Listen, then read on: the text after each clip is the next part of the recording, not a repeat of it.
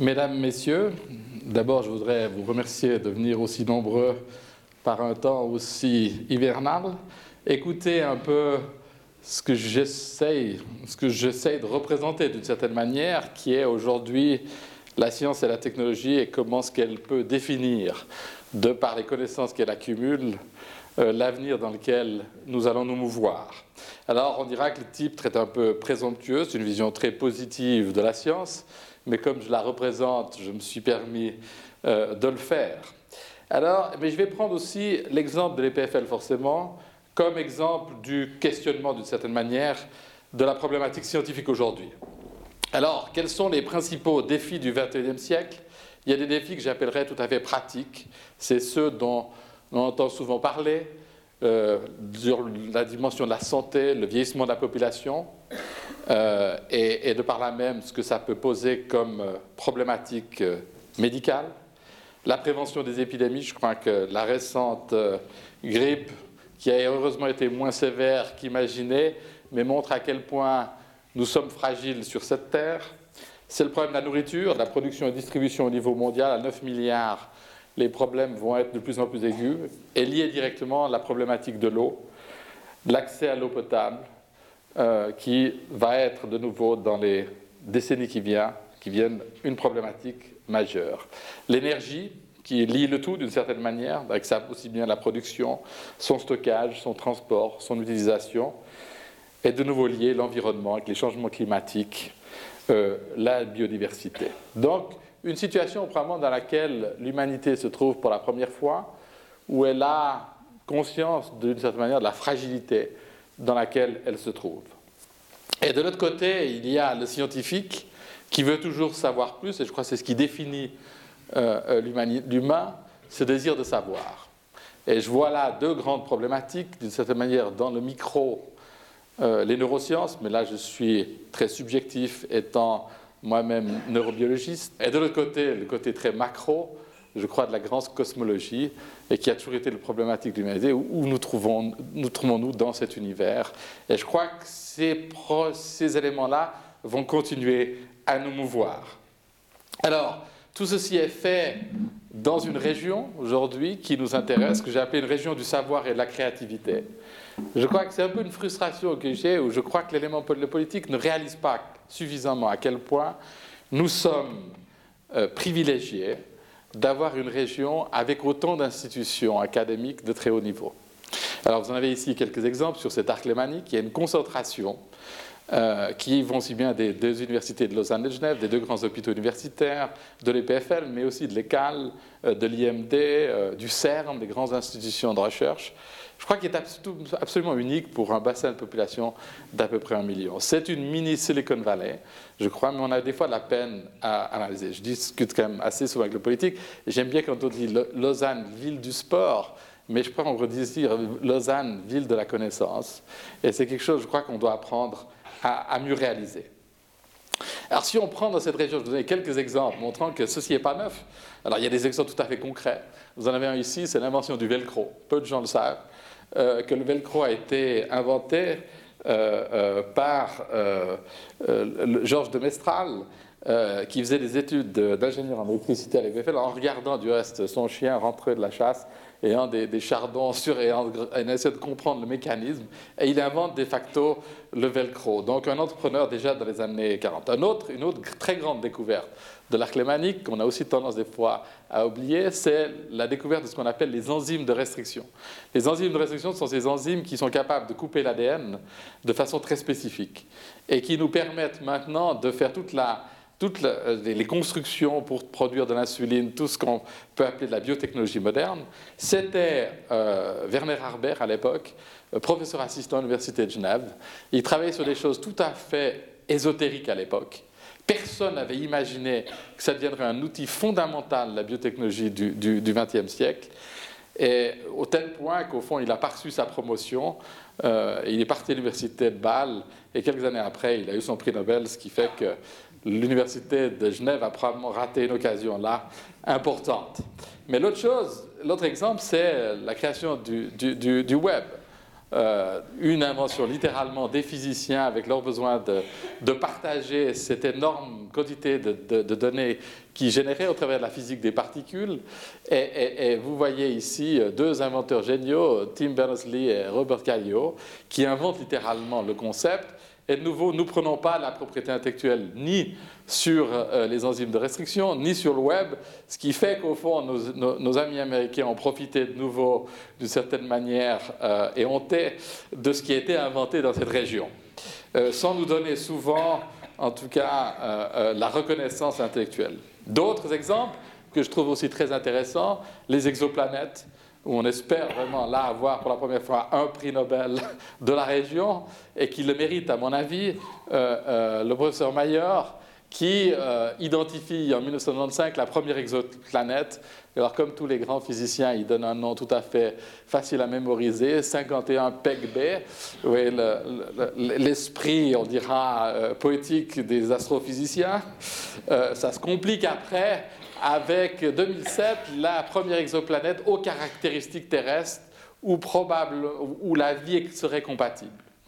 Alors revenons à la première question, cette, nécessité, ce, désir de connaissance qui fait partie justement intimement de l'humanité, et personnellement, je suis, comme scientifique, je ne peux pas imaginer qu'il n'y ait pas de la vie ailleurs, euh, puisque les conditions sont, bien là. Euh, mais voilà quelques exemples qui, au fond, sont à la pointe de la recherche scientifique et qui sont faits dans cette région. Et puis après, on essaie de valoriser. Alors là, on vient des choses tout à fait concrètes, mais qui ont de nouveau modifié de façon très importante notre façon de vivre, l'invention de, forcément de l'ordinateur, mais ici dans la région de la souris, en tout cas du concept de la valorisation de, cette définition, donc euh, par le professeur Nicou de l'EPFL à l'époque et un ancien diplômé de l'EPFL, Daniel Borel, qui commercialise la chose littéralement par c'est ce qu'on appelle ces, compagnies garage. Dans son garage, il vend la maison de sa femme, et autres, pour avoir de l'argent et, autres. Et il arrive à, développer euh, euh, cette souris qui aujourd'hui fait plus de 2 milliards par année, en tout cas la, compagnie Logitech. Donc voilà de beaux exemples qui montrent qu'au fond, cette région est innovante, euh, elle doit continuer à l'être. Alors, si je parle de mon institution derrière, qui a eu un impact quand même relativement important là-dedans, J'aime beaucoup cette photographie, surtout celle qui est en noir-blanc, 69. Un moment clé dans la politique scientifique suisse, trois individus euh, avec une vision euh, assez remarquable, je crois. Le premier président, à l'époque directeur de l'EPUL, euh, Maurice Cozandet, un conseiller d'État, Edmond Pradervan, et, et, un conseiller fédéral, Tchoudi, qui les trois réalisent qu'au fond, cette région a besoin d'une école polytechnique de niveau fédéral, de telle sorte, au fond, à donner une chance, euh, se rendant compte qu'au fond, la, technologie va être à la base du développement économique et de plus en plus, cette économie du savoir va se développer elle doit donner une chance à la partie francophone de la Suisse. Alors vous voyez, 69 euh, euh, les terrains, d'abord en plus de cette vision-là, c'est la descente et de l'université aide les PFL sur euh, euh, Dorigny euh, et Cublan et qui va littéralement changer. Avec la création d'un premier campus, avec un développement, alors forcément avec la manne fédérale très important, avec aujourd'hui ici le campus sur la droite, comme vous pouvez le voir, sur 50 hectares, avec plus de 2 milliards d'investissements simplement sur les bâtiments, et avec ce qui est un avantage inouï, la juxtaposition et, l'interpénétration de plus en plus grande entre l'Université de Lausanne et l'école polytechnique, qui était, rappelons-le bien, une spin-off, si on peut dire, de l'Université de Lausanne. Alors qu'est-ce qu'aujourd'hui les PFL C'est un peu plus de 7000 étudiants. J'aime bien rappeler quand je discute avec Maurice Cozandet qui me dit, lorsque j'avais proposé la, la fédéralisation, j'avais l'impression que je bluffais parce que je disais qu'un jour il y aurait 5000 étudiants. Et aujourd'hui, vous voyez, j'ai repris l'école à 4005. Et vous voyez, dix ans après, nous avons passé la limite des 7 et on arrivera aux environs probablement de 10 000 étudiants dans les années 2015-2016. Ce qui me paraît être euh, la masse critique euh, euh, adéquate pour une école de ce type-là. C'est aussi la chance de la Confédération qui avait acheté ces terrains, je rappelle, à l'époque, pour construire un aéroport militaire, et même avec des idées de construire un aéroport. J'imagine toujours euh, l'aéroport intercontinental de, Lausanne euh, sur cet endroit-là, qui aurait probablement été moins judicieux que le choix d'une école polytechnique. C'est 320 professeurs, c'est 2000 collaborateurs, c'est un budget relativement important, comme vous voyez, de 750 millions. Cette année, on sera probablement autour des 850 millions, avec une augmentation de fonds de tiers de façon très importante. Ce qu'on appelle les fonds de tiers, c'est les fonds de la, de la, recherche qui sont demandés au niveau du Fonds national de la recherche scientifique, de la communauté européenne ou de l'industrie. Alors les missions sont très claires, c'est former les futurs scientifiques, ingénieurs et architectes, nous le faisons, nous faisons ceci au travers d'une recherche de pointe. Je crois que la recherche est surtout dans la technologie. Sans recherche, vous asséchez d'une certaine manière le pipeline de la formation, mais c'est aussi transférer nos connaissances afin de créer des emplois à valeur ajoutée. Alors, investir dans la formation. Alors, on parle souvent en disant, au fond, le monde moderne, et particulièrement l'Europe, se désintéresse à la science. Nos jeunes ne sont plus intéressés comme nous l'étions. Alors j'aimerais quand même corriger un petit peu la chose. Vous voyez ici notre courbe de croissance d'étudiants entre 1990, 3000, 3500 étudiants, et 20 ans après, plus de doublé avec 7000 étudiants qui choisissent la science et la technologie comme leur discipline première. Je crois qu'il y a un désir de continuer à investiguer le domaine scientifique et le domaine des sciences naturelles. Il faut leur donner une perspective, ça me paraît évident, mais, je suis un peu en porte-à-faux par rapport aux gens qui disent, au fond, c'est des intérêts. Alors, il est vrai qu'un certain nombre de pays voient une diminution, mais je pense de toute manière, c'est crise, parce qu'il y a quand même l'élément financier, pécunier qui, est intervenu. Euh, c'est vrai qu'aujourd'hui, euh, euh, au fond, les excès de nos chers banquiers et autres ont peut-être rebalancé les choses, mais je crois qu'aujourd'hui, il y a un intérêt réel chez les jeunes pour cette formation scientifique. Alors vous le voyez, ceci est peut-être le, slide qui, m'impressionne le plus par rapport à l'évolution de l'école. Vous voyez, euh, euh, en 1990, il y avait 350 doctorants. Aujourd'hui, on n'a même pas updated, on a plus de 1800 doctorants. Donc ceci, c'est la force de recherche euh, d'une école polytechnique, de, toute université de facto, et il y a 1000 postdocs, donc des gens qui viennent finir leur doctorat. Donc il y a en fait 3000 chercheurs jeunes, enthousiastes, qui euh, s'adonnent jour et nuit, on peut le dire, pour un salaire tout à fait raisonnable euh, de 50 000 francs par année. Donc par rapport à ce qu'on voit chez certains banquiers, en tout cas à ce stade-là, ça me paraît raisonnable. Au niveau des doctorants. Je crois qu'on a tendance à oublier, c'est les gens qui contribuent énormément. C'est ceux qui sont à la paillasse. Et, et j'ai beaucoup de respect pour ces gens-là qui sont engagés avec un enthousiasme. Je dois vous dire, vous allez le soir, le week-end et autres, ils sont là dans les laboratoires. Il y a une réelle passion de la science. Et je crois qu'on a peut-être des fois tendance à oublier que souvent le scientifique est mieux peut-être dans sa tour d'ivoire, mais passionné par ce qu'il fait. En tout cas, je me souviens de ces années comme étant pour moi les années les, plus fascinantes. Investir dans la recherche de pointe, alors je crois que c'est un élément central. Alors quels sont les domaines scientifiques? On me demande quels sont souvent les, les, domaines scientifiques de demain. D'abord, j'ai beaucoup de peine à vous dire parce que les domaines les plus intéressants, c'est ceux que justement nous n'avons pas encore imaginés aujourd'hui. Et je pense de nouveau, c'est cet élément-là de science fondamentale qu'il faut garder.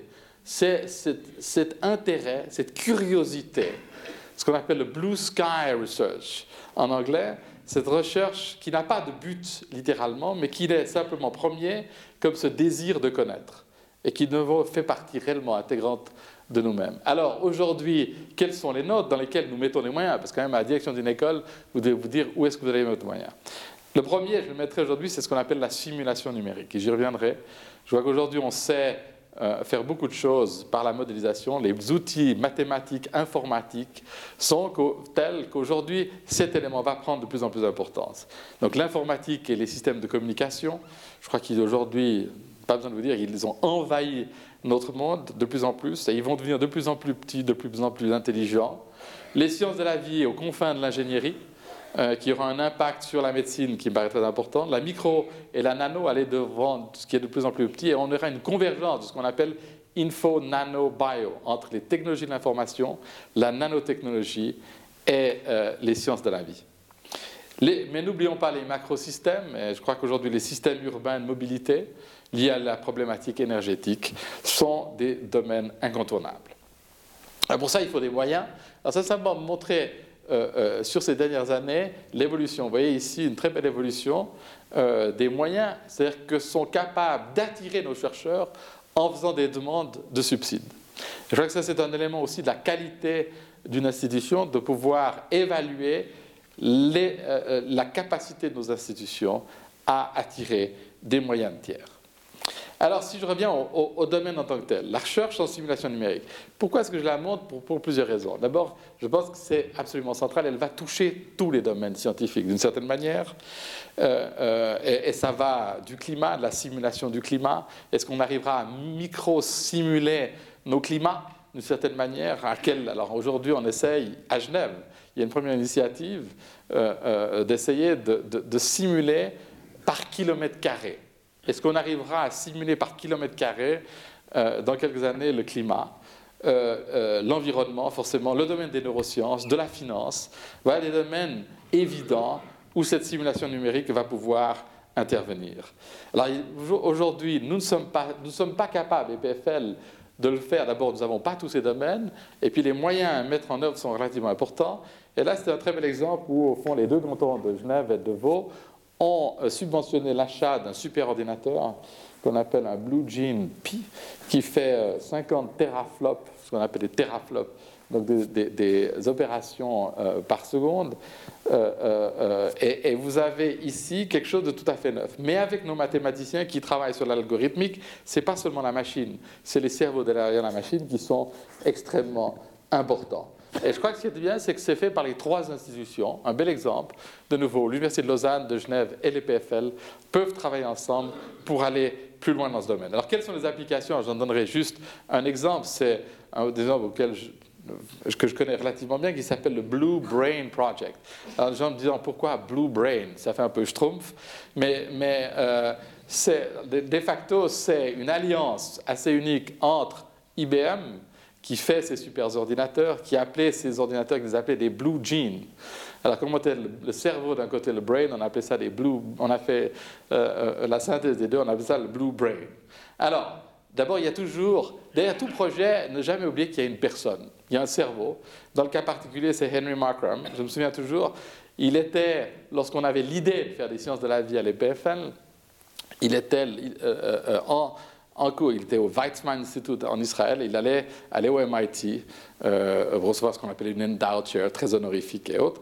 Et je l'ai convaincu de, s'arrêter à Lausanne et de ne pas aller au MIT, en disant qu'il valait mieux être euh, dans un endroit où il n'y avait pas encore beaucoup de gens, mais des moyens, que d'être euh, ce qu'on appelle un, small, un big fish in a, small pond ou un small fish in a big pond. Un petit poisson dans un gros étang ou un gros, poisson dans un petit étang, petit étang. Et là, je crois qu'il a, compris et il est venu, et c'est lui. Alors, quel est le projet derrière? C'est la simulation du cerveau par ordinateur. Aujourd'hui, juste un tout petit exemple, nous avons à peu près ce qu'on appelle le CPU, c'est-à-dire que dans votre cerveau, vous avez ce qu'on appelle le cortex, c'est la partie supérieure qui a évolué. Et ce qui fait que nous sommes ce que nous sommes, c'est parce que nous avons un cortex immensément plus grand que celui du singe, que du, chat ou de la souris. Et, il est tellement grand qu'il s'est convué, il s'est mis en place et autres. Et l'idée, mais par contre, ce qui est extraordinaire, c'est qu'on a, on a ce qu'on appelle des colonnes, c'est-à-dire des unités là derrière, qui sont toutes les mêmes. Quand vous prenez votre cortex, qu'on appelle frontal, associatif, pariétal et autres, macroscopiquement, ils sont les mêmes. Mais ils font des, choses tout à fait différentes. Une partie va faire le centre du langage, l'autre la vision, etc. Macroscopiquement, vous ne pouvez pas les distinguer. Et lorsqu'un enfant a, euh, par exemple, euh, une lésion ou une tumeur dans le centre du langage, s'il est suffisamment tôt dans son développement, il peut réapprendre. Il perd son langage, il peut le réapprendre parce qu'il va mettre son centre du langage dans une autre partie du cerveau. Euh, c'est ce qu'on appelle cette plasticité cérébrale qui est absolument fascinante. Pour tout ça, pour dire que Henry Markram essaie de comprendre le fonctionnement d'une de ces colonnes. Alors on en a à peu près un million dans notre cerveau, mais il faut maintenant, le plus grand ordinateur de cette Terre ne peut pas encore simuler un seul, une seule de ces colonnes. Donc il faudrait un million d'ordinateurs, du plus grand ordinateur, pour... Simplement pour vous dire, alors vous me dites, euh, ben, dans dix ans, probablement qu'on aura la puissance technologique de le faire. Alors son idée, c'est vraiment de comprendre la base du fonctionnement de cette colonne corticale et après de mettre plusieurs euh, colonnes ensemble de telle sorte à pouvoir potentiellement comprendre le mécanisme. Et derrière tout ça, ce qui nous fascine tous, c'est comment ce que j'appelle un peu à partir de ce yogourt, parce que quand vous regardez le cerveau euh, physiquement, ça n'a pas grande consistance, euh, émerge cette conscience. Et ça, c'est pour moi le, sujet du XXIe siècle. Alors, ce n'est pas une seule personne qui va le faire, c'est la conjonction euh, d'électrophysiologistes, mais de physiciens. La personne qui maintenant s'occupe de la génération des données, c'est un astrophysicien, c'est de mathématiciens qui travaillent sur les algorithmes. Mais je crois qu'il faut aussi des éthiciens, des philosophes et autres, de telle sorte que cette transdisciplinarité puisse aller. Alors, c'est un sujet toujours débattu. Est-ce que oui ou non la machine deviendra consciente? C'est toujours ça la vraie question derrière. Est-ce qu'on va faire un ordinateur conscient? Alors, la réponse, on ne l'a pas aujourd'hui, mais on ose poser la question. Et au point, que la communauté européenne va lancer des programmes de l'ordre de plusieurs euh, milliards, et ceci a été présélectionné. Alors forcément, pour Lausanne, si on avait, il parle de 3 à 4 milliards, avoir 3 ou 4 milliards sur 10 ans, hein, euh, euh, ça, donne quand même des moyens intéressants. Comme directeur d'une institution, vous n'allez certainement pas euh, euh, euh, passer à travers une telle occasion. Mais je pense que c'est derrière, de nouveau, alors vous me direz, que va-t-on faire de ces informations? C'est là que toujours la science crée ces, inquiétudes, parce qu'on a, de cette manière, en ayant notre gène, la compréhension de notre matériel génétique, si on a la compréhension de la conscience, on aura des outils probablement que l'humanité n'aura jamais eu. Alors, derrière, il y a toute une série d'applications. Je n'irai pas dans le détail. Nous avons créé aussi un centre de neuroprothèse. C'est qu'avec ce fonctionnement, on peut commencer à contrôler alors sur la vision, sur l'audition, sur la motricité, mais peut-être même sur les émotions. Aujourd'hui, ça se fait déjà à, certains niveaux où on peut mettre euh, des électrodes dans le cerveau de patients parkinsoniens pour contrôler les mouvements anormaux. Mais ça ira probablement beaucoup plus loin. Alors c'est effectivement les grandes questions. Est-ce que notre mémoire sera en partie en dehors de nous-mêmes? On l'a d'une certaine manière proche de nous-mêmes, une partie avec nos ordinateurs. Est-ce que demain, on l'aura J'aime bien Michel Serres qui dit que chaque fois que l'humanité se libère d'une fonction, lorsque l'homme s'est levé sur, sur, sur, ses, euh, jambes, il aurait, les lois de la, génétique font que ses bras auraient dû régresser, il les a libérés pour être créatifs. Euh, je suis sûr que nos ancêtres avaient probablement bien meilleure mémoire que nous et il fallait transmettre le, euh, Homère par cœur. Aujourd'hui, on n'en a pas besoin.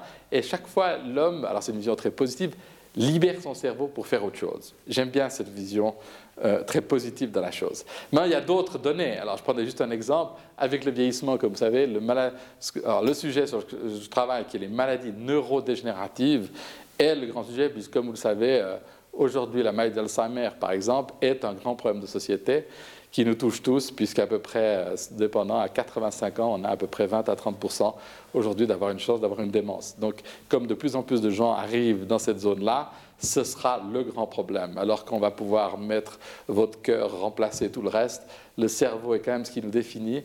Et je crois que là, la meilleure connaissance, il ne faut pas grand-chose de cette manière, il y a des connaissances extraordinaires qui sont en train d'être euh, accumulées. Si on peut ralentir d'une certaine manière la vitesse de perte de nos neurones, on peut gagner 10-20 ans. Et je crois qu'on peut le faire. Mais pour ça, il faudra diagnostiquer. Alors, je prenais juste un tout, petit exemple. Ah, malheureusement, on le voit assez mal. Ça, c'est un travail de mon laboratoire en collaboration avec un professeur euh, Stampanoni du, Paul Scherrer. On a maintenant une méthode par radiographie. Alors, vous me direz, c'est une radiographie particulière, c'est un synchrotron. Euh, euh, mais on arrive à voir les plaques, ce qu'on appelle les plaques d'Alzheimer. Alors, vous me dites, à quoi ça sert? Mais si, à, mon âge, commence, je suis sûr que j'en ai déjà quelques-unes, euh, euh, selon le background génétique, on pourra probablement diagnostiquer très tôt ce type d'affection, quitte à, euh, je crois, surtout protéger nos cerveaux. Parce que malheureusement, lorsque les symptômes apparaissent, vous avez en général perdu entre 60 et 80% des neurones importants pour la fonction. Donc plus tôt vous pourrez le voir, mieux ce sera. Alors là, malheureusement, on ne le voit pas bien euh, sur, cette projection, mais on arrive maintenant à voir des plaques euh, par une technologie euh, de, rayons X cohérents. et je crois que demain, on arrivera à développer ce genre de choses sur le plan du diagnostic cérébral de plus en plus tôt et de plus en plus importante. Alors on va vers ce qu'on appelait, qui est le grand domaine pour nous scientifiques, la convergence info-nano-bio, entre les technologies de l'information, la nanotechnologie et la biotechnologie. Alors pas seulement sur, pour les domaines biologiques, pour par exemple la nanotechnologie, la capacité de fabriquer des objets moléculaires qui vont être certainement dans les technologies de l'information un élément très important.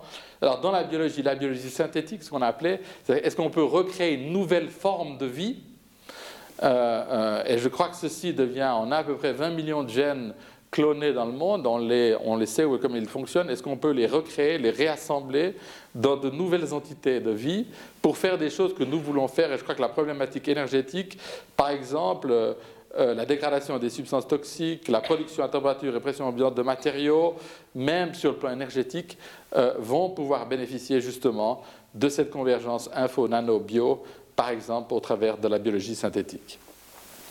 Alors les technologies vertes, évidemment, sont, euh, un, élément vital. Je crois qu'ils sont des outils indispensables au développement durable, euh, soit sur les systèmes de production d'énergie, de gestion d'énergie, de séquestration de carbone, euh, de modélisation, de, de simulation. Je crois qu'aujourd'hui, nous sommes tous très conscients de cette problématique du réchauffement climatique. Je crois que la grande majorité des scientifiques, vous avez toujours deux, trois personnes qui ne sont pas convaincues, mais je crois qu'il y, a une convergence vers euh, cette problématique, et cette problématique est, liée à l'expérience, à l'activité humaine. Donc je crois que c'est aussi du ressort des scientifiques de trouver des solutions. À cette... Mais ils ne vont pas pouvoir le faire seuls, et pour ceci, il faut plus de recherche fondamentale. J'aime aussi rappeler, c'est une autre problématique, nous avons délaissé ce domaine pendant trop longtemps. Euh, l'énergie était vue comme, au fond, euh, accessible pratiquement pour toujours. Les grandes écoles d'ingénieurs avaient un peu délaissé ces domaines pour justement les domaines peut-être plus, plus qui paraissaient plus intéressants, plus, plus, plus innovateurs. Et je crois qu'on en revient, mais il faut aussi le faire avec des partenariats avec l'industrie. Et c'est ce que nous faisons aujourd'hui avec les électriciens, avec différents autres acteurs. Alors, la fusion, alors j'aimerais aussi parler quand même, je ne peux pas ne parler du, nucléaire d'une manière. Euh, euh, euh, j'aimerais juste dire que toutes ces énergies renouvelables sont extrêmement importantes, mais qu'aujourd'hui, on a 30 ou 40 ans qui vont être critiques. Et qu'aujourd'hui, euh, sans le nucléaire, tout ceci va être très difficile. Alors, il y a un des grands domaines qui pourrait apporter l'électricité demain, qu'on appelle la fusion, donc qui est le contraire de la scission, où on fusionne des atomes et qui produisent de l'énergie au moment de la fusion.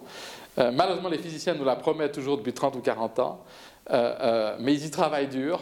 Il y aura pour la première fois un, réacteur expérimental en Europe qui s'appelle ITER à Cadarache. Et nous avons au CRPP ce qu'on appelle le centre de recherche sur les plasmas, euh, le centre de recherche le plus proche de Cadarache.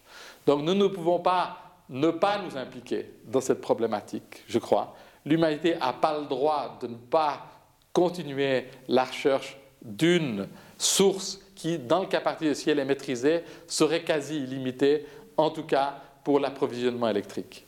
Donc je crois que ceci est important, justement, mais c'est aussi que nous avons besoin du support du public, des politiques, parce que c'est 30 à 40 ans. Et forcément, ce n'est pas la même durée euh, que comprend un politique, mais nous avons un devoir en tant qu'académique de continuer ce type de recherche. Et puis ce qui a au fond fondamentalement changé, c'est la notion de transdisciplinarité. C'est quelque chose qui au fond était un mot, une idée lorsque j'étais aux études. Aujourd'hui, elle se pratique, je crois, de plus en plus, et elle est essentielle. Alors, j'ai quelques exemples, forcément, où nous avons alors des exemples de l'école, dans créant un Energy Center, un Transportation, un centre du transport, un centre de neuroprothèses, euh, euh, euh, d'autres choses, comme vous dites, qu'est-ce que vous faites avec le Montreux Jazz Festival Archives, les archives du, Festival de Jazz de Montreux. prenez l'exemple, Claude Nobs et ses équipes ont enregistré l'ensemble des concerts des 43 ans sur alors d'abord des bandes de 2 pouces, des 1 pouce. Et autres. Et il avait cette vision de le faire. Aujourd'hui, il n'y a plus littéralement de machines qui lisent ces choses. Donc on doit redigitaliser ces 5000 heures de digitalisation, un problème technique intéressant, puis après d'annotation qui va être... Euh, euh, alors c'est la même chose avec la cinémathèque ici, c'est la même chose avec les archives du, du Comité olympique international, je crois que le problème de l'archivage, de la digitalisation et de l'annotation et de l'accès des données va être un des grands problèmes. Voilà les choses sur lesquelles nous travaillons de façon plus pratique. Alors, on a travaillé sur des projets qui ont une certaine visibilité, qui ont été importants pour l'école. Alors, beaucoup d'entre vous, j'imagine, avaient entendu parler de notre implication dans Alinghi. J'aime bien rappeler qu'il y a dix ans, c'était un projet totalement ésotérique où, l'idée d'Ernesto Bertarelli, je me rappelle, c'était 15 jours après avoir pris la présidence, m'a dit euh, euh, Tu veux pas m'aider Je veux gagner la Coupe d'Amérique. Je dois avouer que je ne savais pas très bien de quoi il parlait. J'ai dit Bien sûr. Euh, et ça a payé. au sens propre et figuré d'une certaine manière, puisque c'est devenu un grand supporter de l'école. C'est lui qui a sponsorisé deux chaires au centre de, neuroprothèse. Euh, et il revient avec euh, des moyens supplémentaires.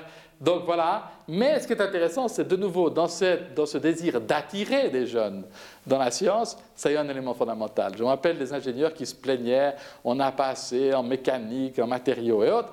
Mais quand vous parlez à des gosses de 16-17 ans, il faut quelque chose d'excitant. Et ça, c'était quelque chose d'excitant. Mais l'autre aspect intéressant, c'est que dans le cas particulier, il y a l'optimisation des matériaux, il y a les choix stratégiques, il y a les images vidéo, la simulation numérique.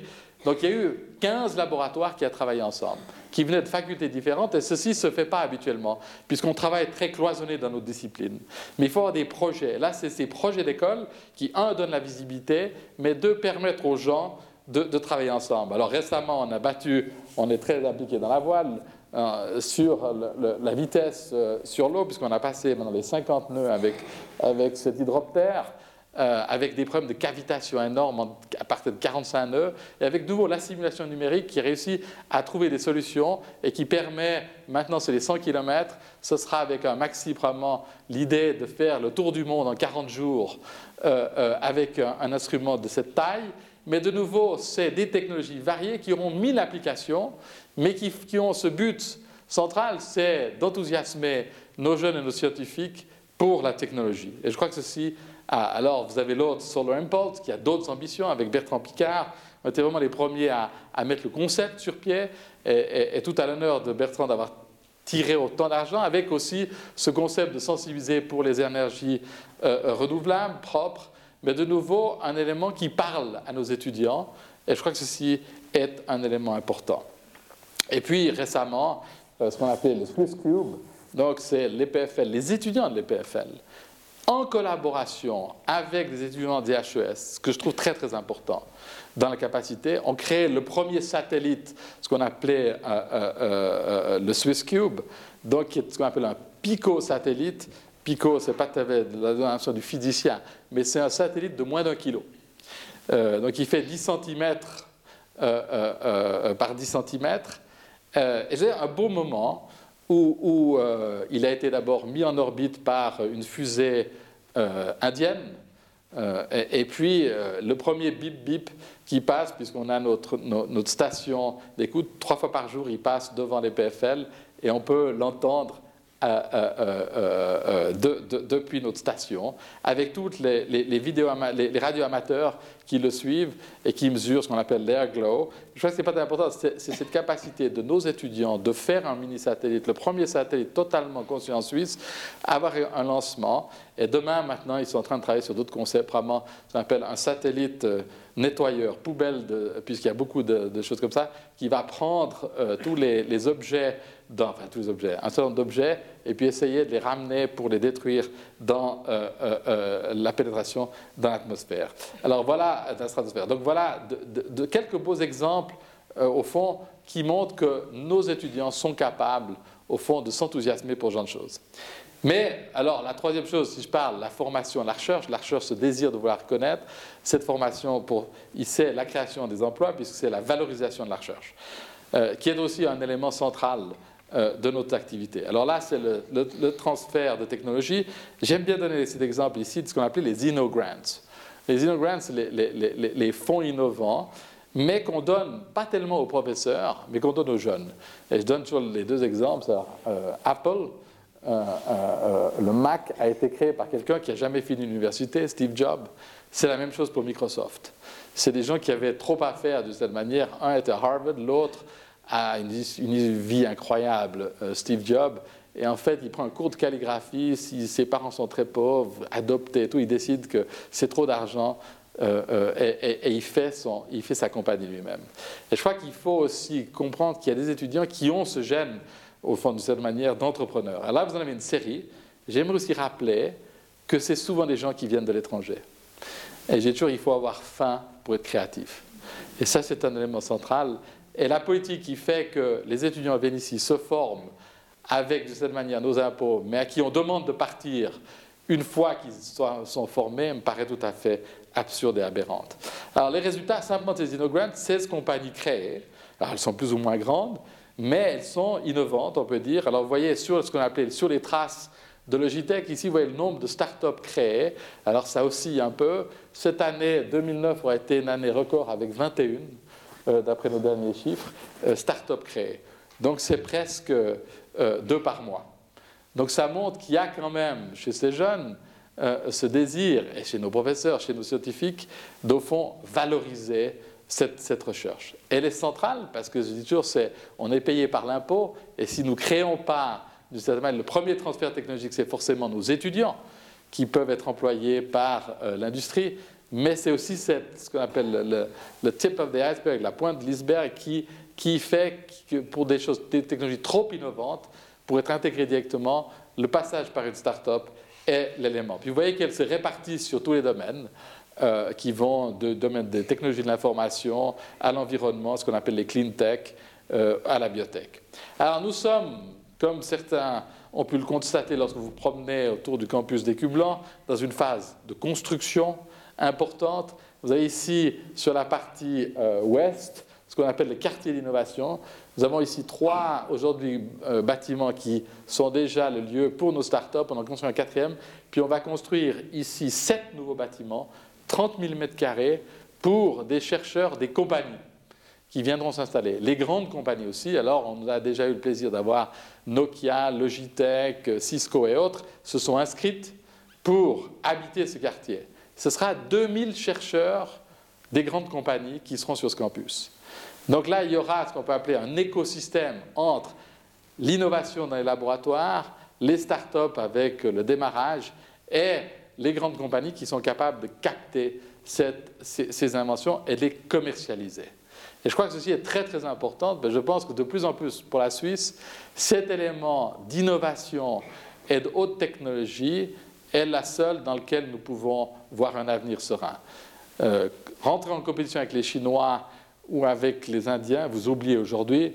J'aime juste rappeler, euh, pour vous donner seulement un exemple, que l'université de Tsinghua, qui est, le MIT ou l'école polytechnique chinoise, reçoit 400 000 applicants par, année et ils choisissent là-dessus 3 000 étudiants. Donc vous imaginez le pool. La Chine forme plus d'ingénieurs par année que nous avons d'étudiants dans dans une université. Ça, c'est la compétition de demain. Et, de pouvoir se débattre, c'est que par la poursuite de la haute technologie, que par l'investissement dans la formation et la recherche que nous arriverons à le faire investir pour créer un lieu de vie. Je crois que c'est un élément euh, central. Je crois que de nouveau, pour revenir à ce campus, qui me paraît tout à fait inouï, euh, l'idée qu'ont eu nos prédécesseurs de descendre ça et de mettre au fond, on oublie, vous avez ce qu'on appelle ici, on voit le, triangle, ce qu'on appelle le triangle de la connaissance d'une certaine manière, c'est lorsque vous mettez l'ensemble des gens, des étudiants de l'Université de Lausanne, de l'EPFL et tous ces chercheurs, c'est 26 000 personnes qui chaque, année, chaque jour se retrouvent sur ce campus. C'est la deuxième ville du canton de Vaud. Euh, on, a tendance des fois un peu à l'oublier. Et euh, vous voyez au point du nombre d'étudiants, simplement ça c'est les chiffres 2008, donc 2009 euh, on est à peu près 19, on est presque à 20 000 étudiants sur le campus. Vous voyez qu'on est directement derrière Zurich. Lorsqu'on met l'arc lémanique, lorsque vous mettez Lausanne et Genève, vous avez deux grandes régions en Suisse, très clairement, Zurich et la région lémanique. Je crois que c'est là que l'avenir de ce pays va se jouer, mais il va se jouer grâce à la présence de nos universités, de nos écoles. Simplement sur le campus, euh, alors vous voyez, c'est un tout petit peu des chiffres, 2008, ils sont même plus aujourd'hui, c'est plus de 7000 chercheurs euh, euh, sur nos campus, et je crois de nouveau, c'est une force vive sur laquelle on peut compter. Alors les apports pour la région, ils sont multiples. Vous voyez le nombre de diplômés euh, plus de 1600 diplômés, plus de 400 doctorats par année, euh, des retombées indirectes euh, avec 7700 salariés, 18 000 étudiants, des startups, plus de 200 créés depuis 1990, des brevets 100 par an, des contrats de licence. Donc je crois de nouveau que notre avenir se joue sur cette place et je crois avec un bel exemple d'interpénétration d'une certaine manière. Comme savez, j'aime rappeler qu'aujourd'hui, et grâce en partie au professeur Junot, qui était le directeur de notre Collège des Humanités, ici présent, mais comme aussi ancien recteur, qui, a, euh, qui nous a aidé à développer ce qu'on appelle le Collège des Humanités, c'est-à-dire la nécessité pour les scientifiques d'avoir une formation dans la dimension de sciences humaines et sociales. Aujourd'hui, avec très grand plaisir, j'ai vu que l'université développe un Collège des sciences, c'est-à-dire pour que les gens qui font des sciences humaines aient aussi une possibilité de continuer leur formation en sciences dites dures, il y a quand même un certain illettrisme scientifique qui, peut poser problème avec l'évolution de la science. Donc je crois que cette fait, le fait d'être interdépendant, il y a plus de 5000 heures d'échanges d'enseignement entre les deux institutions, je crois c'est un bel exemple qu'au fond, nous faisons de plus en plus une unité et nous avons au fond l'ensemble, je dis toujours que l'intelligence collective du campus lausannois est extraordinaire. Nous devons apprendre justement à plus euh, le développer. Nous avons tous une capacité d'attirer de plus en plus des gens. On est un des campus les plus internationaux euh, du monde, avec plus de 120 nationalités seulement pour les PFL. 70% euh, du corps professoral qui vient de l'étranger. Et vous ne pouvez pas faire une haute école avec un bassin normal de population d'un million. Nous devons aller chercher. C'est notre force dans cette région. Euh, d'avoir cette capacité d'accepter nos étudiants. Puis après, il faut aussi, vous avez de plus en plus avec, Bologne, cette mobilité des étudiants, c'est, je crois, l'avenir de l'Europe qui est en question là, euh, qui met très cher. Euh, il faut construire un, campus comme les Américains le font, une capacité non seulement d'étudier, mais de vivre sur un campus. nous sommes lancés effectivement dans une grande construction avec l'emblématique Rolex Learning Center, donc notre nouvelle bibliothèque, avec, on espère, demain un centre de conférence qui va apporter justement et permettre ces échanges scientifiques et cette interdisciplinarité, avec euh, euh, des logements d'étudiants, plus de 1000 logements d'étudiants seulement pour les PFL. Donc 1000 logements, 1000 étudiants qui vivent sur le campus, ça change parce que le week-end, la soir, tout ça, ça veut dire aussi des restaurants et autres. C'est une petite ville qui se crée avec un hôtel, puisque nous sommes le plus grand pourvoyeur de nuitée de la ville de Lausanne. Il y a simplement sur le campus, on a fait une étude, il y a 200 000 visiteurs par année. On estime qu'avec le Learning Center, qui sera un aliment un peu emblématique, on va plus que doubler ce chiffre-là. Donc voilà une vitrine importante pour, euh, pour notre région, et puis ce quartier d'innovation où vont venir les grandes compagnies. Tout ceci, nous essayons aussi de le faire dans un contexte de développement durable. On a reçu le prix du campus le plus durable, mais ça, on a été gâté par nos prédécesseurs, justement, parce que quand vous les chauffez, refroidir, et que vous avez un lac de 300 mètres de, profondeur, vous pouvez utiliser avec des thermopompes. quand je parle avec mon collègue de l'Université de Tokyo, il me dit Pour toi, c'est facile, mais moi, au milieu de Tokyo, je n'ai pas un lac glacier juste euh, à côté de moi. Mais toujours est-il que dans les années 70, nos prédécesseurs avaient, avaient vu cette chose-là et utilisé. Aujourd'hui, on essaye, comme vous savez, nous allons construire maintenant, à partir du mois de mars, la plus grande centrale photovoltaïque de Suisse, puisqu'on va recouvrir tous nos toits plats de cellules photovoltaïques. Alors, vous voyez que ça fait 20 000 mètres carrés. Euh, maintenant, ce qui est intéressant, lorsqu'on parle d'énergie renouvelable, c'est que la plus grande euh, centrale photovoltaïque fera 3% de l'utilisation de l'électricité de l'EPFL. Donc, vous voyez la proportion euh, entre ces énergies renouvelables que nous devons développer, mais l'effet de masse de ces choses-là, il y, a, encore beaucoup de progrès à faire. Alors tout ceci, forcément, a, un effet, et on était forcément très contents, ce qu'on appelle en vie, alors on les déteste, tous les recteurs, présidents détestent ces rankings, mais ils trouvent toujours celui où on est bien. Alors forcément, le Shanghai, ce qui est intéressant, ce qui est probablement le plus, le plus réputé maintenant, aujourd'hui, le plus accepté, c'est les Chinois qui font le ranking. je trouve très intéressant. C'est-à-dire, pourquoi qui aurait pensé? Euh, C'est eux qui font, fond, euh, euh, qui décident quelles sont les grandes universités du monde. Ils le font sur les bases des critères de recherche, de production de recherche. Alors là, il y a deux choses intéressantes à voir. D'abord, forcément, c'est que l'EPFL, depuis cette année, est numéro un en Europe. Donc ça, c'est dans le domaine de l'ingénierie et des technologies de l'information et de, l'informatique, donc notre domaine de référence. alors on était très fiers, ex avec Cambridge est loin devant une autre petite, notre grande sœur zurichoise que vous voyez même pas dans les 32 premiers. Mais enfin, ça, c'est politiquement délicat. Euh, euh, et puis, euh, vous avez l'autre, l'autre aspect, par contre, plus inquiétant, c'est, vous voyez que les 14 premières sont américaines. D'accord? Et ça montre, au fond, la puissance du système américain aujourd'hui. Alors mon, but, c'est forcément de mettre les PFL dans les dix premières écoles mondiales. Je crois qu'elle a cette capacité. C'est une question. Alors je sais qu'il y a dix ans, alors je disais ça, on me, traitait un peu de fou. Euh, aujourd'hui, ce qui est intéressant, c'est d'avoir le regard des autres et qui vous montre où vous êtes. Donc nous avons cette capacité de faire le MIT européen. Je crois qu'aujourd'hui, c'est pas, c'est une nécessité, pas pour la Suisse seulement, mais pour l'Europe. L'Europe a inventé le concept de l'université. Elle l'a un peu perdu dans le siècle passé. Euh, J'aime rappeler simplement que Harvard était une petite école, euh, une petite université, juste dans les années 20-30. Que Stanford était une petite université, juste dans les années, milieu des années 50. C'est un développement récent. Les universités existent, c'est probablement les institutions les plus stables parce que les plus complexes, peut-être avec l'Église catholique, encore que ces temps, je miserai plus sur les universités. Mais euh, je pense que là, il y, a, un élément très intéressant là-dedans. Et pour la petite anecdote, je finirai là-dessus, la, vice-chancellor, c'est-à-dire euh, la, rectrice de l'Université de Cambridge, a demandé à 100 personnes d'écrire à ses successeurs dans 100 ans, pour les, parce qu'il fêtait cette année le 800e anniversaire de la création de Cambridge. On devait écrire une lettre à notre successeur dans 100 ans, et ils certifiaient que le, bibliothécaire allait l'apporter physiquement dans 100 ans à notre successeur. Combien d'institutions peuvent avoir l'espérance d'être là dans 100 ans, à part les universités? Le challenge, c'est de savoir si l'humanité sera là, mais j'ai dit, si elle était là, je suis sûr que les PFL sera là.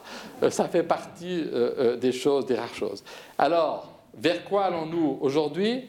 Vers une université plus ouverte, vers une université qui est plus je une tour d'ivoire, mais un élément qui partage de la connaissance. Je crois que cet élément-là est absolument central. Nous avons créé, vous avez vu probablement, certains avaient vu cet étrange bâtiment qu'on appelle le Rolex Learning Center, donc la bibliothèque de l'EPFL du XXIe siècle. Il sera ouvert le 22 février. Les portes ouvertes auront lieu le 29 et 30 mai. Je vous invite à venir voir ce lieu magique dans lequel j'espère ces connaissances euh, vont pouvoir s'interpénétrer. Je crois que dans tout ce qui fait, je suis, étant fils d'artiste, je suis un peu subjectif, il y a deux choses qui seront toujours pérennes à l'humanité c'est la beauté, l'art, et d'une certaine manière, et deuxièmement la connaissance.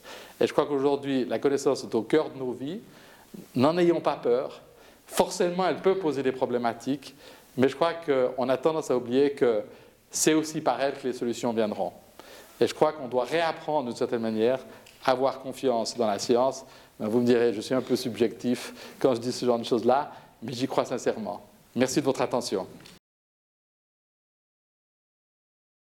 Quels sont les rapports de l'EPFL avec sa vieille petite sœur, l'EPFZ Y a-t-il une collaboration, une complémentarité ou qu'est-ce qui en est maintenant avec la vieille dame? D'abord, je crois qu'on peut dire que c'est, il y a plusieurs euh, façons de voir la chose. Je dirais que c'est notre grande sœur. Alors, on a beaucoup de respect pour une grande sœur. Mais le moment où la petite sœur grandit, elle vient tout aussi attractive que la grande sœur. Et on est un peu dans cette où elle n'a plus tellement envie que la grande sœur lui dise exactement ce qu'elle doit faire. Donc, euh, on arrive à ce stade de maturité, je dirais aujourd'hui. Et je crois que c'est important, c'est de voir, d'abord, l'EPFZ est une très bonne école, c'est que la Suisse a l'avantage d'avoir deux écoles de rang mondial pour un pays de la taille de la Suisse dans le domaine technologique. Et je crois que ça, c'est la force. Deuxièmement, il a l'importance d'avoir dans les deux régions linguistiques majeures de ce pays, euh, ce qui me paraît aussi très important. Donc je crois que c'est une bonne chose que d'avoir. Maintenant, la relation, il y a certainement une compétition, mais à l'intérieur des institutions, n'oubliez pas qu'il y a une compétition entre les laboratoires, que la science évolue, progresse au travers de la compétition. Donc un certain niveau de compétition me paraît une bonne chose. Il faut associer un élément de coordination. Je rappelle juste qu'au niveau du Conseil des écoles polytechniques, nous trouvons les deux présidents, euh, c'est-à-dire Ralph Eichler et moi-même, nous voyons une fois par mois pour discuter des nominations de professeurs. Donc il y a énormément d'interactions. Maintenant, euh, il y a aussi de la part de, nos amis suisses-allemands cette relation qui peut être des fois un peu ambiguë, euh, où en disant on nous aime bien lorsque nous sommes minoritaires, mais ils ont le les voir arriver dans le ranking Shanghai les dépasser, c'est quelque chose qui, au fond, mentalement, ils n'étaient pas tout à fait prêts. Euh, aujourd'hui, l'EPFL est sorti de ce qu'on appelle les ERC, les European Research Council Grants, c'est-à-dire les, subsides de de la, communauté, européenne basés uniquement sur le mérite avec un, seul investigateur. Alors, depuis le début, l'EPFL en a 28 et elle est numéro 1 en Europe. Alors ça, c'est la première fois qu'il y a un système, au fond, qui évalue l'aspect prospectif Alors ce qui est intéressant, numéro 2, c'est le Weizmann, numéro 3, c'est les PFZ. Donc elle est bien. Mais disons qu'ils auraient probablement imaginé que le ranking était un peu différent. La médaille de bronze pour nous, l'or était peut-être plus difficile. Alors ça fait partie des choses. Euh, par contre, j'espère que ce pays, au niveau politiquement, probablement certains d'entre vous avez vu qu'il y a eu une tentative que certains journalistes ont appelé un putsch au Conseil fédéral, où effectivement, euh, c'était confirmé. Les deux conseillers zurichois ont demandé que notre domaine, le domaine des écoles polytechniques, soit transféré, sorte du DFI, parce que ça fait 20 ans qu'effectivement, le DFI, le département fédéral de l'intérieur, est dirigé par des romans. Et ils pensaient qu'il y avait une, une, au fond, un avantage. Alors, j'aimerais juste rappeler que sur les 2 milliards euh, du domaine des écoles polytechniques, il y en a 1,5 milliard qui est dépensé dans la région zurichoise. Donc, euh, il faut mettre les choses un peu en perspective. Alors, j'aime pas, pas lorsque le politique s'immisce. C'est une, une problématique. Je pense qu'au niveau académique, on est capable d'interagir et, de coordonner et de collaborer. Avez-vous des relations avec la HEIG du Nord-Vaudois Et quelles sont vos relations? Ben D'abord, ça peut-être plus général que la HEIG, c'est les relations pour moi avec les HES. Euh, euh, je, pense que c'est extrêmement important. ce, système dual en Suisse me semble une des, forces. Euh, nous devons avoir, dans le même sens des ingénieurs, nous devons des ingénieurs pratiques de développement et des ingénieurs plus théoriques. Et je crois que développer ce genre de choses ensemble me paraît très important. Et j'aime bien l'exemple du Swiss Cube, parce qu'on l'a fait vraiment ensemble avec la HES du, du LOC, par exemple, sur certains aspects, tout, qui ont des spécificités. Je crois qu'il faut pas faire que tous les HES deviennent comme des universités face de la recherche et autres. Il faut maintenir cette complémentarité, faire des passerelles de telle sorte que les étudiants puissent passer d'un système à l'autre. Avec la HEIG, oui, nous avons quelques collaborations, mais on est moins dans la dimension management, c'est plutôt avec euh, euh, euh, Yverdon et autres, nous avons les, contacts les, les, plus naturels. Mais je pense que, alors, prenons un autre exemple, ici, l'ECAL, euh, bien connu dans cette ville, euh, un très bel exemple. De quelqu'un comme Pierre Keller qui a su vraiment prendre cette école à la mettre au niveau international. Euh, nous avons un laboratoire commun. Alors, vous savez, l'ECAL, c'est une HES de facto, même si son degré d'indépendance, et surtout avec Pierre Keller, est assez grand. on a pu faire un travail commun. On a créé un laboratoire qu'on appelle EPFL ECAL, où on met des designers et des ingénieurs. Euh, je dis toujours, si vous avez votre... Euh, moi qui suis un, fanatique euh, d'Apple, mon, iPhone, c'est en partie pour la technologie, mais c'est autant pour le design. Donc je crois qu'on doit apprendre avec ce cluster d'institutions de travailler ensemble et de détruire ces barrières d'une certaine manière. il n'y a pas un système universitaire, un système HES et autres, travaillant en fonction des compétences. Et, ne, rendons pas les HES trop universitaires au point de perdre l'avantage que nous avons avec ce type de formation plus pratique. On parle toujours, euh, à tort ou à raison, du manque d'intérêt ou du désintérêt des jeunes filles et des jeunes femmes pour le, les formations scientifiques, la recherche scientifique. Je n'ai compté que deux dames dans les portraits de vos inaugurants. Quel est votre euh, avis sur le sujet? Merci. Alors, c'est extrêmement important. Je suis ravi que vous me posiez la question. Parce que c'est capital d'attirer plus de femmes dans la technologie et la science? Alors, je me rappelle en 2000, c'est ce qui m'avait frappé. En médecine, ça fait longtemps que les choses sont à peu près équilibrées. Ça a un peu plus de peine lorsqu'on monte, euh, euh, au niveau des professeurs, mais disons au niveau du nombre d'étudiants, il y a même plus de femmes maintenant qui, reçoivent leur diplôme de médecin que d'hommes. Chez nous, il y avait 16% de femmes, d'étudiantes, en 2000. Aujourd'hui, il y en a 28%. Donc on a gagné à peu près 1 à 2% par année. Donc ça veut dire qu'elles commencent à venir. Pourquoi? Euh, Il y a aussi, il y avait que 4 femmes professeurs. Aujourd'hui, il y en a 40. Euh, euh, donc c'est de loin pas, hein, je veux dire, euh, ce qu'on devrait, on devrait en avoir beaucoup plus. Mais je crois qu'il faut aussi parler aux femmes de façon différente. Il faut aussi que dans la formation de base, très tôt, cet élément-là puisse être révélé. Je prends un exemple. On donne aujourd'hui un cours, l'informatique, euh, c'est étonnant parce que vous le métier d'informaticienne serait peut-être plus compatible avec la vie de famille. Vous n'avez pas besoin d'être au bureau, vous pouvez faire ça depuis la maison. C'est catastrophique. Hein. C'est moins de 10% d'étudiantes en informatique. Mais forcément, tous les exemples qui sont donnés sont souvent des exemples masculins. Donc on a fait maintenant un cours euh, qui s'appelle Internet pour les filles de 10 à 12 ans le samedi. Vous me direz, qui va envoyer ses, filles à, de 10 ans le samedi? Eh bien, le cours, il est, euh, ce il est, il est, il est, euh, plein. On ne peut pas prendre tout le monde. Et ça, c'est des professeurs et des, des doctorantes femmes qui jouent avec l'informatique, mais avec des exemples qui parlent aux femmes. Je prends un autre exemple, la robotique. Vous me dites la robotique, les types, ils font des tracteurs, des machins, des trucs qui vont sur Mars, etc. On a une femme roboticienne, professeure de robotique. Et, j'aime beaucoup cet exemple parce qu'il est tellement parlant. Elle a fait un robot qui est une poupée, qui parle aux autistes. C'est que l'autiste a un grand problème de fixer son regard sur un individu.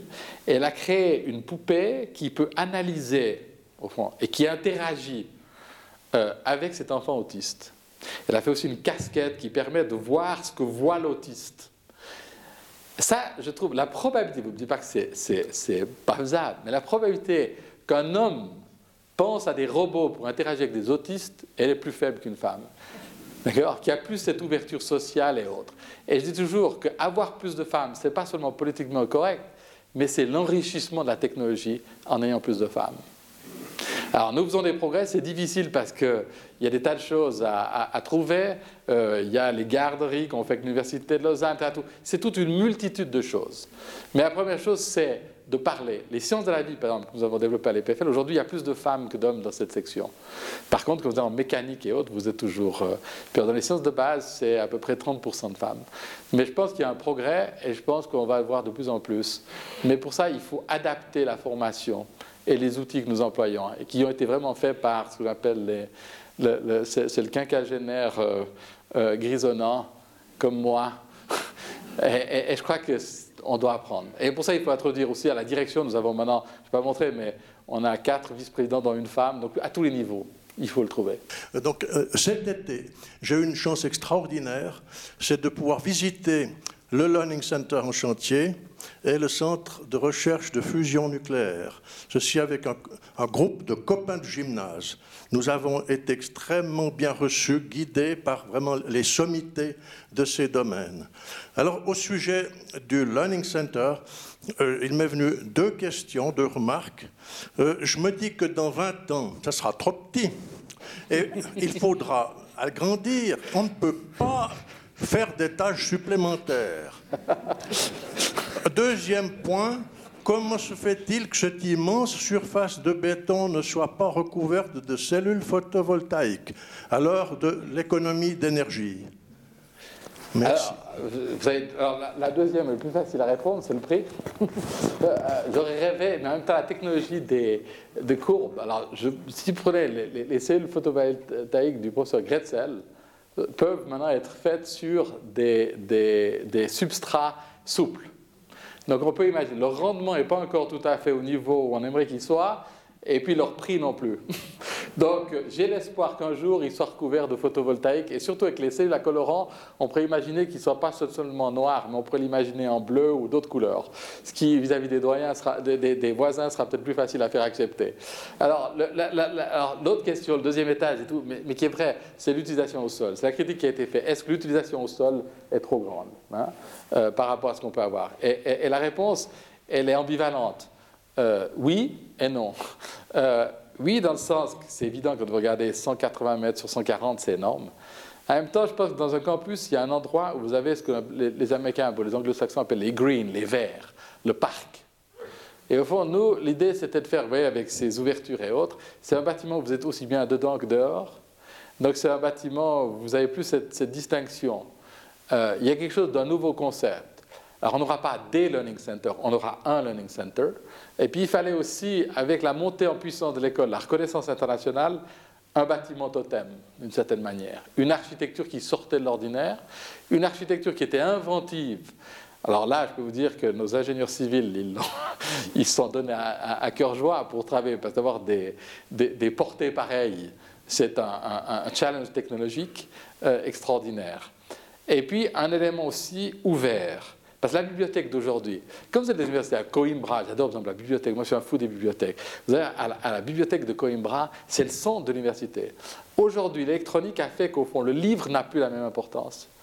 Mais aujourd'hui, l'endroit où vous essayez d'acquérir des connaissances va rester. Vous avez votre ordinateur, vous avez tout, mais vous devez avoir un endroit où vous essayez. Et là, cet endroit, il doit être euh, au fond suggestif. J'aime bien le terme anglo-saxon anglais qui dit conducive to learning, d'accord, qui est approprié à, à, euh, l'apprentissage, euh, qui favorise l'apprentissage. Et ça, ça me paraissait un élément important. Et, j'aimerais alors, je peux vous assurer, comme c'est Rolex qui va le faire, vous en entendrez, vous en aurez, ça va vous sortir par les oreilles, parce qu'il y aura une publicité mondiale, ils vont le montrer dans, dans le monde entier et autres, euh, double page dans le New York Times, Times, Newsweek. Pour nous, c'est aussi une façon, parce que nous sommes une école très jeune, relativement peu connue. N'oubliez pas, quand vous allez au milieu de la Chine, ils connaissent Harvard, MIT. À part Oxford et Cambridge, les universités ne sont pas connues si ce n'est par le nom des villes. Je vois qu'on doit apprendre en Europe aussi pour ce partage entre les trois grands systèmes académiques que sont d'un côté l'Europe, les États-Unis du Nord et, et l'Asie, qui est en, en, puissance montante extraordinaire, l'Europe doit se réinventer, doit réinventer des brands d'une certaine manière. Et je crois qu'aujourd'hui, c'est ceci qui tire. Aux États-Unis, vous avez 10, 20 universités qui tirent tout le système. Mais l'université du Southern Nebraska, vous en entendez moins parler que les Harvard et MIT, mais elles sont toutes importantes. C'est comme la même chose pour nos HES et autres.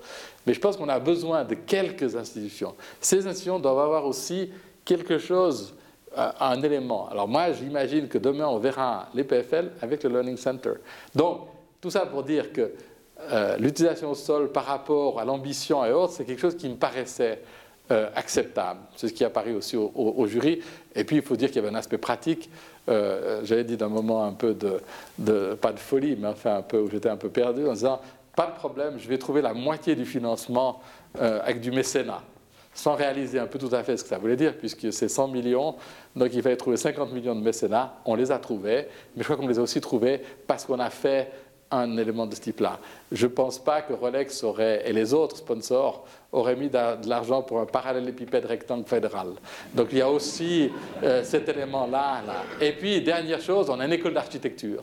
Et je pensais que c'est aussi symboliquement un élément important pour nos architectes. Ça a donné aussi une valeur, une compréhension à l'architecture qui me semblait important pour notre école. Dans un de vos fichiers concernant les énergies renouvelables, euh, vous avez cité euh, la séquestration de carbone. Est-ce que vous pouvez expliquer de quoi il s'agit Donner un exemple? Mais alors, il y a toute une série de technologies. Aujourd'hui, on va juste euh, avec des sponsors ouvrir une chaire de séquestration du carbone. Donc il y a une façon, alors il y a des technologies qui peut être, est-ce que vous l'injectez dans la terre, est-ce que vous pouvez, il y, a, il, y a, toute une, je pas dans le détail, il y a toute une série de façons d'entrevoir de, la problématique. C'est avec la montée du CO2, est-ce que vous pouvez le réutiliser, d'accord, euh, de telle sorte à diminuer sa concentration dans l'atmosphère pour pas avoir euh, l'effet de réchauffement? Donc là, il y a des idées, euh, très dire, euh, euh, pas inquiétantes, mais, presque inimaginables. Puis il y en a d'autres plus simples. Une, c'est par exemple d'injecter le carbone dans les fins fonds euh, de la Terre et d'ailleurs. Dans les mers, est-ce que la, séquestration peut être faite chimiquement, etc. Donc l'idée, c'est effectivement des techniques qui diminueraient non seulement la production, c'est la première chose, mais est-ce qu'on peut, avec le CO2 qu'on a accumulé, au fond, faire autre chose? Alors il y a la, biologie synthétique, par exemple, aussi. Est-ce qu'on peut donner, si on dire, à manger du CO2 à une bactérie? Donc il y a toutes ces technologies-là, et c'est là-dessus qu'on va, qu'on va euh, développer avec euh, une chaire de, recherche. Euh, merci beaucoup pour votre présentation, qui est vraiment fascinante. Moi, comme je viens d'un pays de tiers-monde, j'aimerais savoir si l'EPFL a des programmes de coopération avec des pays sous-développement ou des pays pauvres pour répondre aux problèmes comme problèmes d'eau, agricole, etc. Oui, on a une unité de coopération, c'est à peu près 10 millions par année qu'on met dedans, euh, avec euh, des pays en, voie de développement. Alors, on a concentré effectivement sur les problématiques euh, classiques eau, agriculture, mais aussi sur d'autres qui me paraissent très importants, par exemple les technologies de l'information, le solaire et autres, qui paraissent aussi très importants. Dans ces pays-là, on s'est concentré sur une dizaine de pays, euh, dans le monde. Et on a des échanges avec les universités de ces pays-là, avec les étudiants qu'on fait venir, qui repartent, avec des projets de recherche qui se font sur le terrain. Donc je pense que cet élément-là est extrêmement important. On le fait sur une étroite collaboration avec la DDC. Euh, euh, et je crois qu'on est, c'est pas pour le dire, mais on a l'université de Suisse qui a le plus de, fonds dans les programmes de coopération. C'est quelque chose auquel nous tenons beaucoup. Et ce d'autant plus, nous sommes une université qui a tellement de gens internationaux hein, qui viennent de l'ensemble de ces pays. Et je crois que c'est un avantage énorme que d'avoir des gens de ces pays qui comprennent la problématique, qui peuvent euh, euh, euh, travailler avec ces choses. Mais il y a toute la problématique comment vous le faites, la sensibilité et autres de, de, travailler dans ces dimensions-là. Mais c'est quelque chose auquel je suis personnellement à l'école et personnellement très attaché. Je crois savoir que vous avez envisagé de prévoir d'ouvrir un campus à l'étranger, notamment à Dubaï. Alors, pour question, pourquoi Dubaï plutôt qu'un autre pays? Et est-ce que cette ouverture de campus à l'étranger va se multiplier? Est-ce que vous envisagez même la Chine ou de sais quel autre pays? Merci. Ah, d'abord, juste correction, ce n'est pas Dubaï, c'est les Émirats, c'est l'Émirat de Ras El qui est au nord de Dubaï, et dont la situation financière est meilleure, en tout cas, d'après ce que je sais. Mais, derrière, il y, a cette vraie problématique. Quelle est, l'université de demain? Est-ce que c'est un modèle avec un seul campus? Et c'est un campus principal avec des hubs distribués euh, euh, Toutes les universités, honnête, pour être tout à fait honnête, nous ne savons pas quelle est euh, la meilleure façon de procéder, comment ce genre de choses. Donc ça me paraît important pour nous d'avoir deux, trois enfin, essais, si on peut dire. Alors il y en a un là, il y a un deuxième sur lequel on travaille, qui est peut-être de plus petite taille, c'est sur le Brésil, dans ces pays développement. Alors, avec la Chine et l'Inde, non, on a énormément d'échanges, mais je ne vois pas développer une EPFL en Chine. Euh, la puissance de feu de la Chine euh, ferait que ça ne ferait pas beaucoup de sens. Euh, par contre, je crois que ça aide à, faire connaître notre campus au-delà de nos frontières. Ça, c'est la première chose. La deuxième chose, ça vous permet de faire de la chose. Si je prends l'exemple de Ras El Khaimah, qui, est, les Émirats arabes unis, l'émirat le plus au nord sur le détroit d'Ormuz, lorsque vous travaillez sur du solaire, c'est bien de travailler en Suisse. Mais quand vous êtes dans ces pays-là, c'est mieux. Euh, euh, c'est là que ça va être produit.